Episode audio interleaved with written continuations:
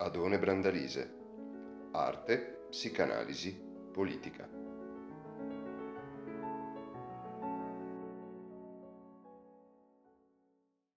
Eh, per l'invito, grazie eh, per questa presentazione così corroborante eh, una traballante considerazione di me stesso e un'avvertenza, come avete visto, come avete avuto modo di udire, il titolo connette la nozione di cosmopolitismo, l'evocazione della crisi del pensiero europeo così come questa locuzione veniva pronunciata soprattutto nella prima metà del secolo scorso. E poi due nomi, Freud e Rosenzweig, oltretutto visitati attraverso due testi precisi e nel caso di Rosenzweig magari a torto, quasi identificati con la prestazione complessiva dell'autore. Nel caso di Freud ovviamente si tratta dell'uomo Mosè che comunque se ne voglia considerare la rilevanza nell'opera freudiana si colloca ed si tratta di una collocazione, come vedremo, fortemente risentita e valorizzata da Freud in una fase postrema della sua vita, non solo della sua attività, della sua vita. Come conse conseguentemente voi capirete che per onorare un titolo del genere occorrerebbe dedicare ad ogni suo passaggio un'esibizione d'apparati e soprattutto una certa quantità il più possibile esatta e anche filologicamente sorvegliata di narrazio, ciò che evidentemente non è possibile nei limiti di tempo, per fortuna, posti al mio eloquio. Conseguentemente ciò che adesso vi propongo è in una forma scheletrica e quasi nuda l'elencazione, e con qualche istruzione per l'uso, delle tappe di un ragionamento. Quindi poco più che l'enunciazione in qualche misura ragionata di un indice, con questo sì l'esplicitazione, temeraria probabilmente, della direzione in cui si vorrebbe andare o soprattutto di dove si vorrebbe arrivare, hm? tenendo presente che eh, si tratta di un punto d'arrivo che dovrebbe avere la caratteristica di non giustificare nessuna quiete eh? e nessun arresto. Casomai dovrebbe in un certo senso rendere evidente la natura del percorso e, se fosse possibile, qualcosa che forse eccessivamente potremmo chiamare una sua necessità. Insomma, qualcosa che ci faccia dire che forse ha senso provare a percorrerlo e che lungo la strada si aprono, come possiamo dire, eh, si apre la visione di segni sui quali forse sarebbe opportuno, oserei dire addirittura cauto, per noi oggi soffermarsi e su cui sarebbe il caso che coloro che fanno il nostro mestiere capissero vi è forse necessità di montare un lavoro adeguato alla loro portata, che forse un po' eccede quella che normalmente siamo abituati a conferire ai nostri pur decorosissimi costumi accademici. Insomma, in una forma molto povera e del tutto inadeguata, tenterò di alludere a delle cose serie. Eh? Non sempre si fa e quasi sempre è incauto e inopportuno, ma il fatto di essere vecchi dà, come possiamo dire, alcuni agrodolci privilegi come questo. Bene, cosmopolitismo, ma forse devo dire, eh, quasi così ponendo una piccola epigrafe, che in parte, eh, molti anni fa, un interesse per un'organizzazione di discorso come quella che adesso vi propino era stata in qualche modo sollecitata un po' come qualcosa attorno al quale può fare grumo una serie di riflessioni altrimenti eh, non coese, fatto, da, dicevo, da punto di connessione la parte finale di un testo emozionante che non so se alcuni di voi conoscono, devo dire anche per più motivi commovente nel senso letterale, il testo del seminario con cui si concluse l'operosissima esistenza di Abd Taubes, una delle voci importanti tra quelle che possiamo connettere a questa categorizzazione pensiero ebraico, un grande pensatore del nostro Novecento, capace di muoversi in una connessione di cui adesso non potremmo dire molto, anzi non diremmo nulla, ma che bene resti sullo sfondo, tra l'approfondimento della nozione di escatologia e l'interrogazione sui nefasti e sulle ragioni della forza del principe del nostro mondo, per citare così in qualche modo in forma libera due suoi titoli. Chiudendo il seminario su San Paolo, Jacob Tausbes visse il seminario come come possiamo dire, come una meditazione sulla sua vita che stava finendo.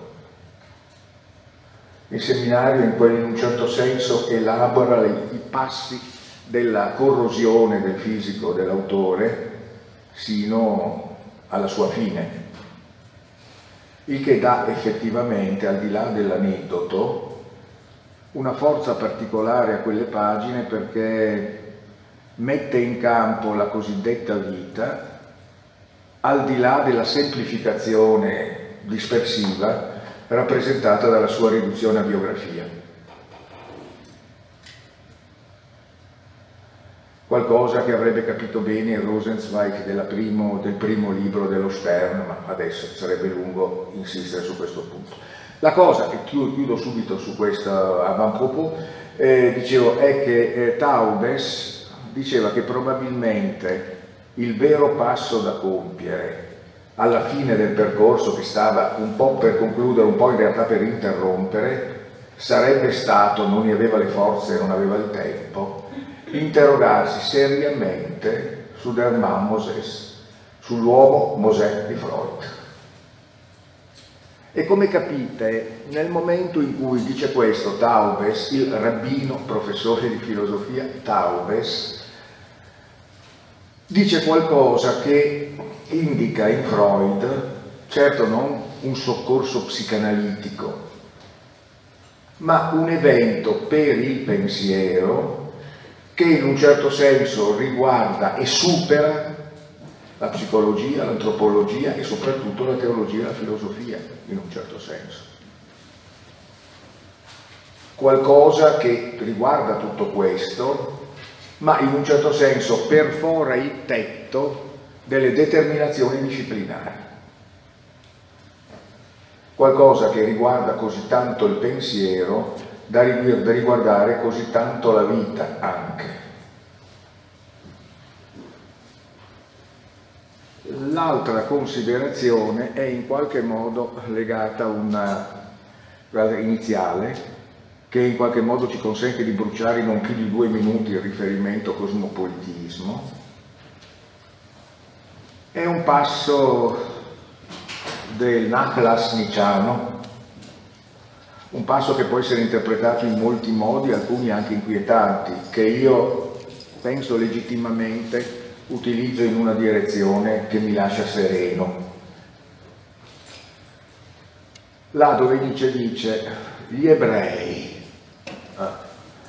sono come una vernice opaca stesa sulla superficie delle nazioni.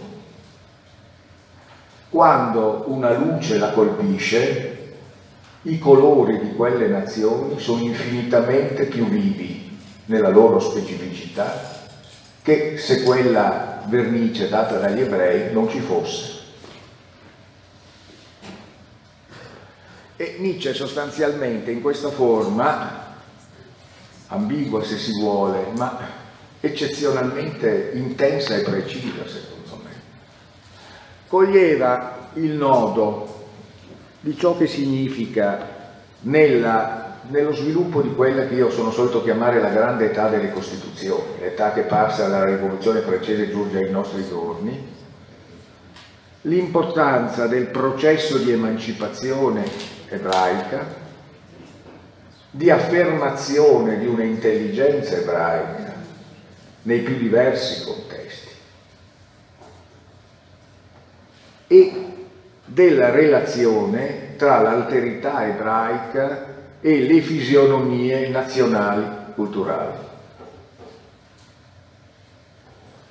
Come dire, niente, diceva Nietzsche, è più italiano di un ebreo italiano, niente più francese di un ebreo francese.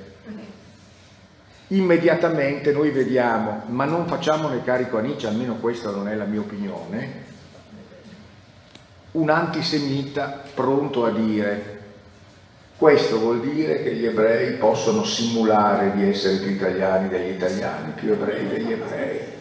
E se l'antisemita avesse un po' di talento speculativo, potrebbe andare più a fondo, in una forma più intelligente. Io credo che l'antisemitismo sia pieno di intelligenza, è per questo che bisognerebbe ucciderlo davvero, ma con l'intelligenza, non con le deprecazioni moralistiche. Potrebbe dire, se è vero che un italiano può, ebreo può essere, un, un ebreo può essere più italiano di un italiano, più francese di un francese, questo vuol dire che l'ebreo dimostra che essere italiano e che essere francese non ha a che fare con un supporto naturale. Non è la spremitura di un'etnia, è qualcosa prodotto storicamente che un particolare talento intellettuale è in grado di far proprio e interpretare originalmente. In questo senso l'antisemita intelligente, eh, intelligente potrebbe effettivamente dire gli ebrei sono coloro che uccidono le radici dei popoli che hanno radici.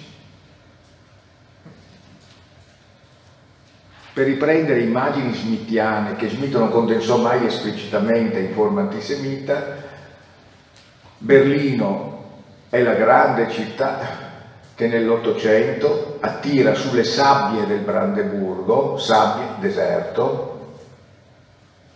i popoli vocazionalmente delle grandi foreste tedesche. La grande idrovora berlinese attira i tedeschi e li sradica.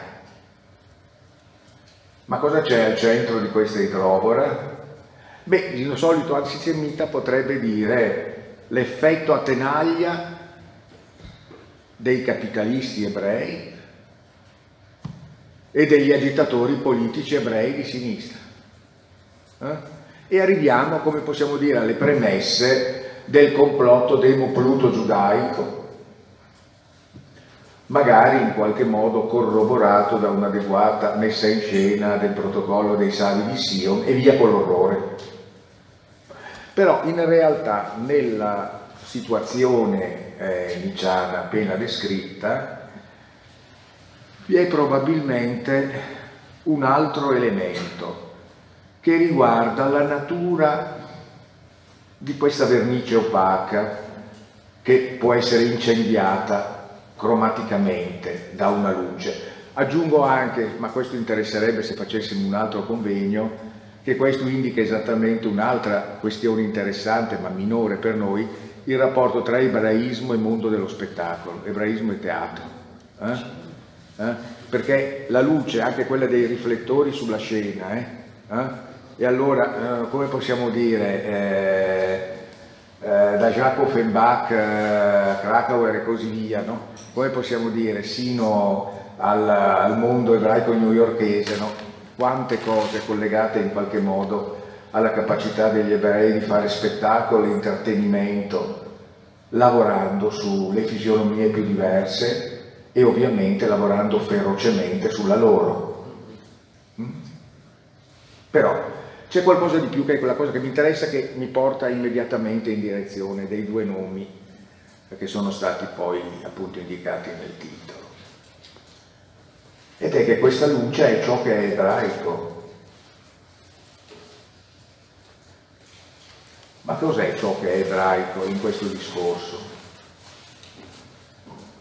Perché evidentemente per Nietzsche, anche questo può essere tentante per, il, per l'antisemita, ciò che è ebraico non può essere limitato né a una imputazione etnico-razziale, se fosse solo questo come si potrebbe giocare quel travestimento così felice, così creativo, né a un riferimento in senso stretto religioso confessionale, né a una particolare specificità culturale,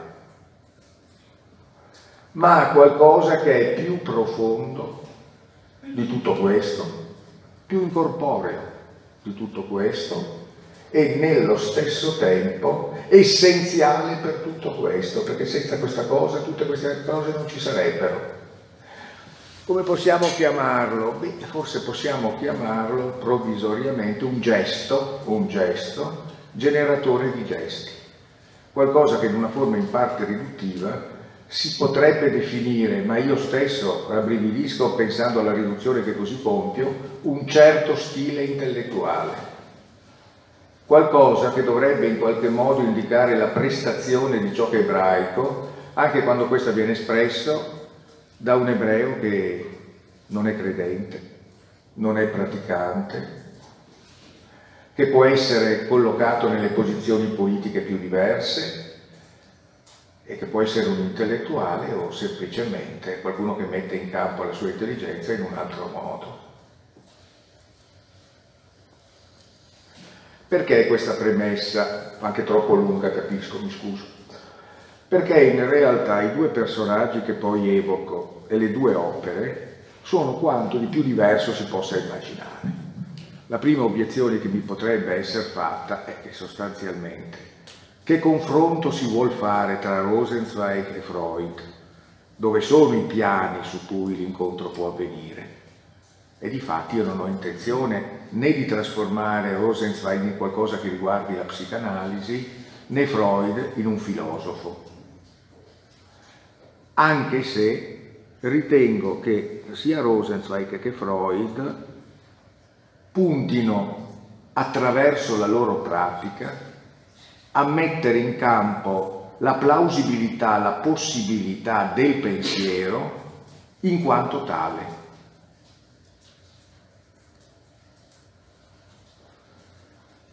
Ovvero sia, userò questa espressione, nel portare l'interrogativo sul pensiero attraverso il pensiero, sino al punto in cui il pensiero e la vita non possano avere nessuna giustificazione che sia, che sia il contenuto di una proposizione ancora tetica, di una proposizione che proponga in senso positivo e contenutistico un fondamento,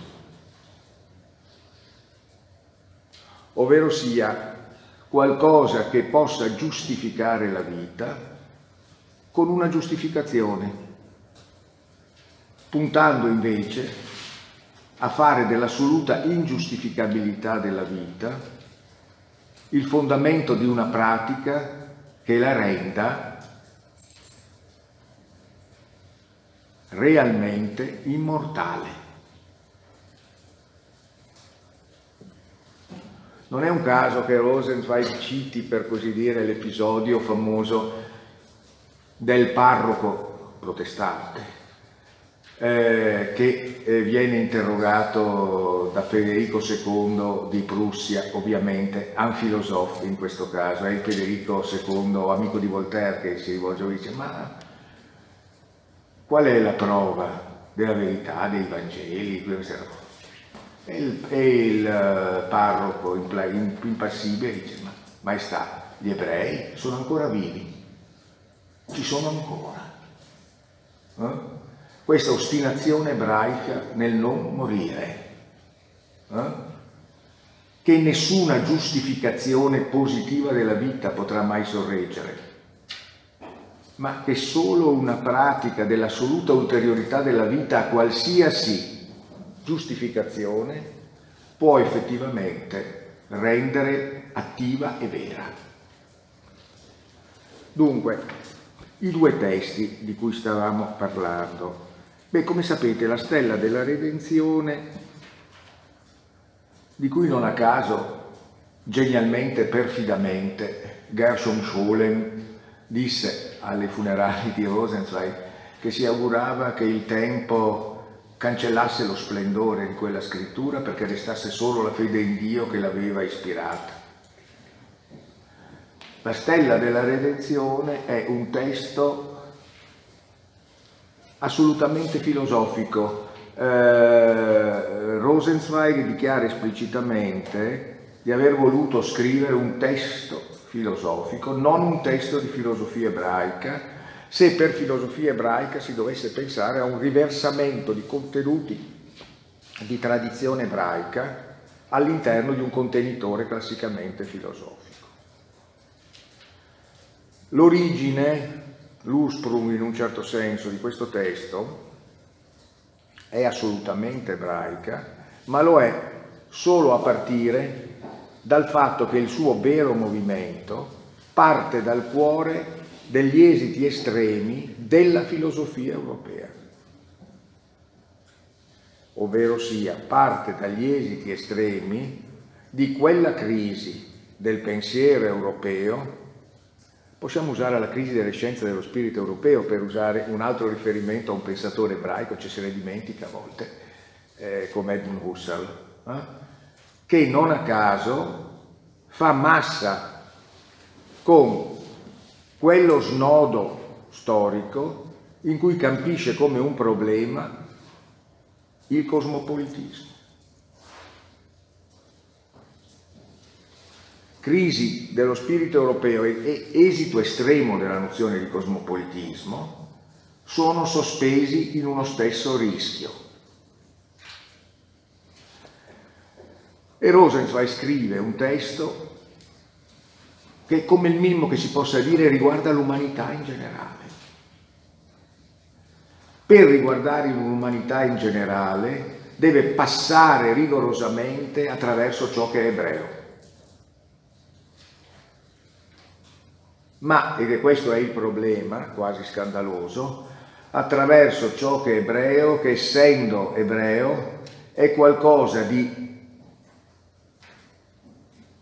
ineliminabile dal gesto essenziale del pensiero occidentale. Questo testo è un testo nel quale, come possiamo dire, l'ebraismo è presente in ogni sillaba. Il testo è scandito liturgicamente, scandito musicalmente. È una continua espansione di una meditazione sulle parole, della tradizione ebraica, anche della tradizione cabalistica. Eppure, nello stesso tempo, il luogo dove lavora è quel luogo al cuore del pensiero occidentale dove, paradossalmente, qui il problema che evocavo prima attraverso Nietzsche, l'ebreo non è qualcosa che viene da fuori, è qualcosa che sta dentro, così dentro. Certo, da non poter essere ammesso in una autorappresentazione di questa, di questa realtà, perché gli è così dentro da andare al di là ciò che in essa è rappresentazione. Oserò dirlo, è qualcosa che riguarda il fare del pensiero, non la sua rappresentazione. Non si riduce alla sua rappresentazione. In questo senso è qualcosa che scava la metafisica sino a un punto in cui non si può più dire che siamo nella metafisica. Sotto questo profilo il pensiero di Rosenzweig è qualcosa che sta in un rapporto di grande tensione e di grande differenza con una serie di grandi gesti del Novecento filosofico, che tutti in un qualche modo assumono la responsabilità per il pensiero di essere oltre alla metafisica. Rosenzweig nella prima parte, quella più tecnicamente accademica, emozionante anch'essa, ben inteso, della stella della redenzione, non a caso ci fa l'esempio della metafisica vista come un grande affresco dove nell'affresco la pittura aderisce alla parete. Non c'è differenza per noi tra l'affresco e la parete. E dice oggi non siamo più di fronte a una parete affrescata. La parete è vuota, o per meglio dire, ci sono tanti quadri. Ma i quadri non sono la parete. In un certo senso c'è un cosmopolitismo delle forme di pensiero, delle discipline che in questi anni si stanno moltiplicando.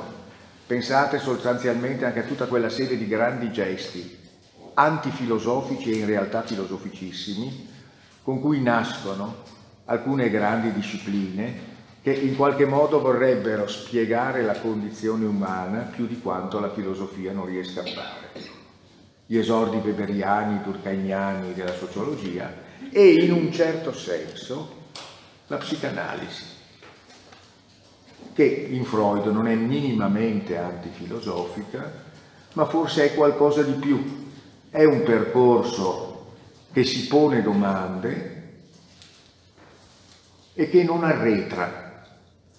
Quando l'evoluzione delle domande lo porta fuori dai paletti delle discipline in cui si sentiva ambientato. Se ci pensate, Freud è soltanto una persona che si accorge che essendo un medico e avendo, avendo posto una serie di questioni che riguardano lo psichismo, beh, a volte non è più possibile fermarsi nello spazio della medicina o nello spazio della psicologia e progressivamente va verso qualcosa che non è né psichiatria né psicologia, è la psicanalisi ed è qualcosa in cui cambia la posizione del pensiero rispetto al reale, rispetto a tutte le forme di pensiero che abbiano come loro progetto identitario quello di rappresentare un sapere. Come tutti voi sapete, la psicanalisi non ha come sua essenza quella di sapere, questo in genere lo credono coloro che vanno in analisi e che quasi sempre pretendono di spiegare al loro analista che cosa lui dovrebbe pensare di loro. La psicanalisi è un fare.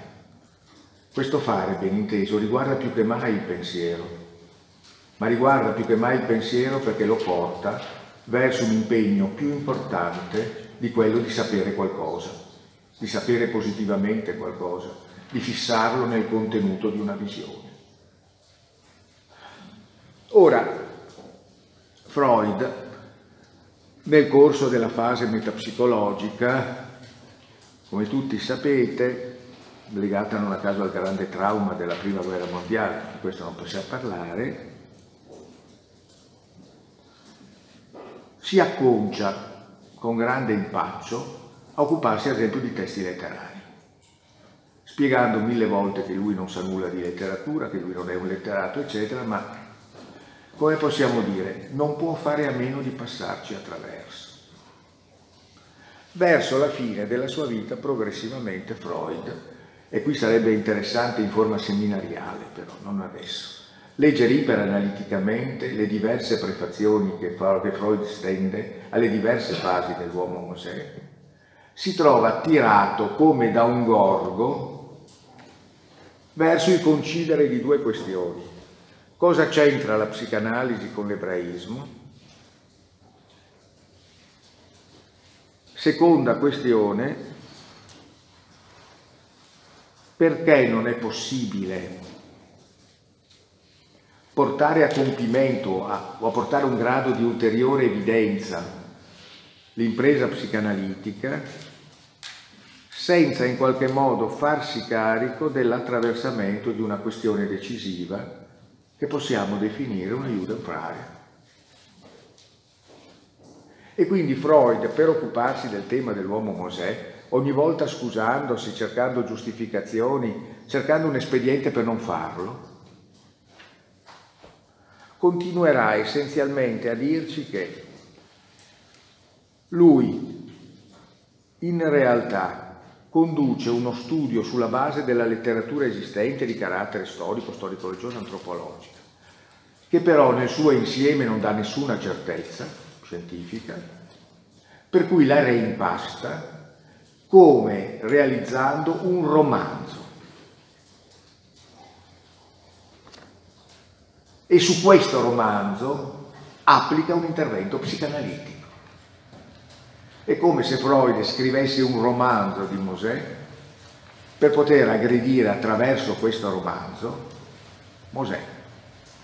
E dove, e dove nomina Mosè evidentemente Freud intende nominare ciò che decisamente produce ciò che è ebreo, la prestazione di ciò che è ebreo e ciò che è ebreo così come esso è presente nella vicenda dell'Occidente come minimo. Ora, quanto tempo ancora? 5 minuti. Allora, nella narrazio che non posso farvi del Jaman Moses, voi ovviamente, ma credo che tutti in qualche modo conoscano queste cose, dovendo parlare di Freud e di Rosenzweig, eh, in questo caso do per scontato che qualcosa se ne sappia. Se alcuni amici dei presenti non li conoscono ancora, spero che questo valga per un, consumo, un consiglio per gli acquisti, come si diceva una volta. Leggete, leggete che la cosa è interessante. Dicevo, eh, progredendo sostanzialmente in questa direzione, Freud ci racconta che vabbè, Mosè è un egizio, non è un ebreo. Che questo ebreo è eh, un personaggio della cerchia di Echnaton, cioè del, del eh, faraone che rompe con il politeismo e si inventa una religione monoteistica. Che quando essenzialmente il faraone monoteista è stato fatto fuori, perché insomma i sacerdoti saranno pur sacerdoti per qualcosa, e quindi sostanzialmente quando qualcuno gli frega il posto eh, e sostanzialmente sanno come reagire, vede di reclutare un popolo, quello ebraico, a cui dare in qualche modo un'identità e una norma attraverso questa religione. Eh, il monoteista eh, Mosè si dimostra in qualche modo anche monopolista del potere, per cui a un certo momento viene ucciso, il popolo in questione si trasferirà nel contesto medianita, qui si fonderà in un certo senso con altre popolazioni a lui affine che hanno un Dio che non è il Dio unico, ma è il loro Dio particolare, l'unico che loro adorino, che è Yahweh. E a un certo punto, ovviamente, il Dio Akhenaton, di Akhenaton e Yahweh si fonderanno in un'unica figura e ci sarà essenzialmente il problema della gestione del fondatore, fondatore con, cui, con il cui insegnamento ci si identifica, ma che è stato ucciso. E qui, come si sa, Freud investe i risultati di una sua precedente ricerca, quella Totem und Tabu, mm, dove sostanzialmente ci aveva raccontato a un certo momento, quando il padre dell'orda, che ha potere su tutti, maschi e femmine, viene ucciso dai figli, bisogna contemporaneamente che il suo posto resti vuoto, che nessuno possa occuparlo e che da questo partono una serie di, diciamo, di strutture elementari della pavantea, avrebbe detto Levi-Strauss, eh? un sistema di divieti, incesti vietati che determinano combinazioni che attraverso il sistema delle parentele strutturano il sociale. Ecco, ora, la cosa che interessa effettivamente però a Freud è che questa situazione, quella che in un certo senso diventa germinale del monoteismo, è qualcosa che in un certo senso scava così a fondo nelle condizioni profonde dell'umanità da essere contemporaneamente una, una cosa che riguarda il destino degli ebrei, ma una cosa che riguarda il destino di tutti. Rosenzweig qualche anno prima, in questo suo grandissimo libro ebraico, che non vuole però essere un testo che non si venga considerato di filosofia, non a caso sviluppa pienamente il rapporto ebraismo-cristianesimo, ebraismo-islam, tra l'altro, anche se con meno forza ovviamente di quanto non avvenga in direzione del rapporto con il cristianesimo, e lo fa in un certo senso, qui capisco devo fermarmi, andando in direzione di qualcosa che, essendo ebraico, è costantemente sormontato, superato dalle grandi fasi paoline, giovannee del cristianesimo, che trova in qualche modo un riferimento e, una, e un interlocutore nel livello più alto di un paganesimo cristiano come quello di Goethe. Goethe è uno dei per grandi personaggi del, della stella della redenzione, ma alla fine, come possiamo dire, si ripresenta come il contributo decisivo che gli ebrei che si sono in qualche modo ristretti nell'assaporamento dell'ardente fuoco del Magen David, della stella di Davide, sono in grado in qualche modo di esprimere, di manifestare per tutta questa grande vicenda che non può trovare attraverso le forme della grande dialettica, attraverso le forme della filosofia della storia e attraverso il sistema delle scienze filosofiche europee un'ipotesi d'ordine che in un certo senso faccia di quello scenario su cui sta esaurendo la sua forza pacificante l'idea di cosmopolitismo una possibilità di non assunzione della vita come qualcosa che debba essere mutilato, ucciso, come condizione per la produzione di forme d'ordine. Le battute finali della stella della redenzione, della parte che si intitola Porta, non a caso, sono, come possiamo dire, a me suonano così, come un sunto di molte delle cose che abbiamo sentito in queste giornate.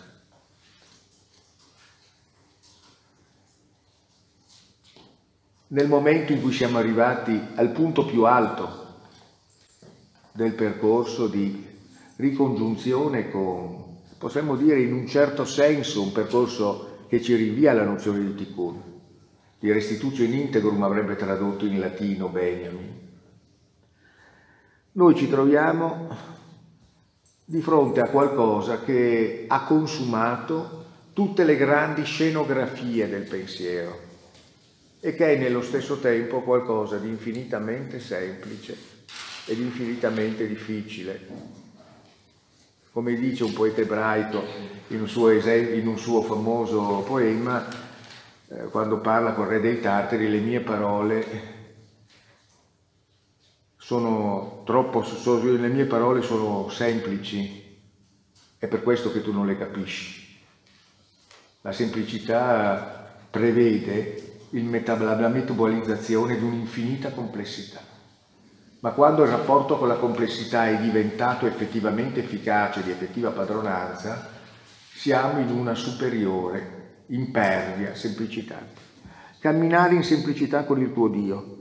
Qui non si richiede nulla più della completa presenza della fiducia, ma fiducia è una parola grande, è il seme da cui crescono fede, speranza e amore ed il frutto che da essi matura. È la cosa più semplice di tutte, proprio per questo la più difficile ad ogni istante essa osa dire è vero alla verità, eh? dire è vero alla verità, che è una cosa molto diversa dal, dall'accettare per vero ciò che ci viene presentato per vero. Bisogna scoprire che la verità è verità e scoprirla come atto continuo. Camminare in semplicità con il tuo Dio, le parole stanno scritte sulla porta, sulla porta che dal misterioso, miracoloso splendore del santuario di Dio dove nessun uomo può restare a vivere. Conduce verso l'esterno. Ma su che cosa si aprono allora i battenti di questa porta? Non lo sai? Sulla vita. Io non ho mai trovato qualcosa che sia una distruzione più potente di ogni vitalismo, di ogni enfasi immaginaria sulla vita. Eh? E che in qualche modo ci restituisce la vita come il campo di una pratica che al di là di ogni categorizzazione merceologica è la pratica del pensiero e della parola. Grazie.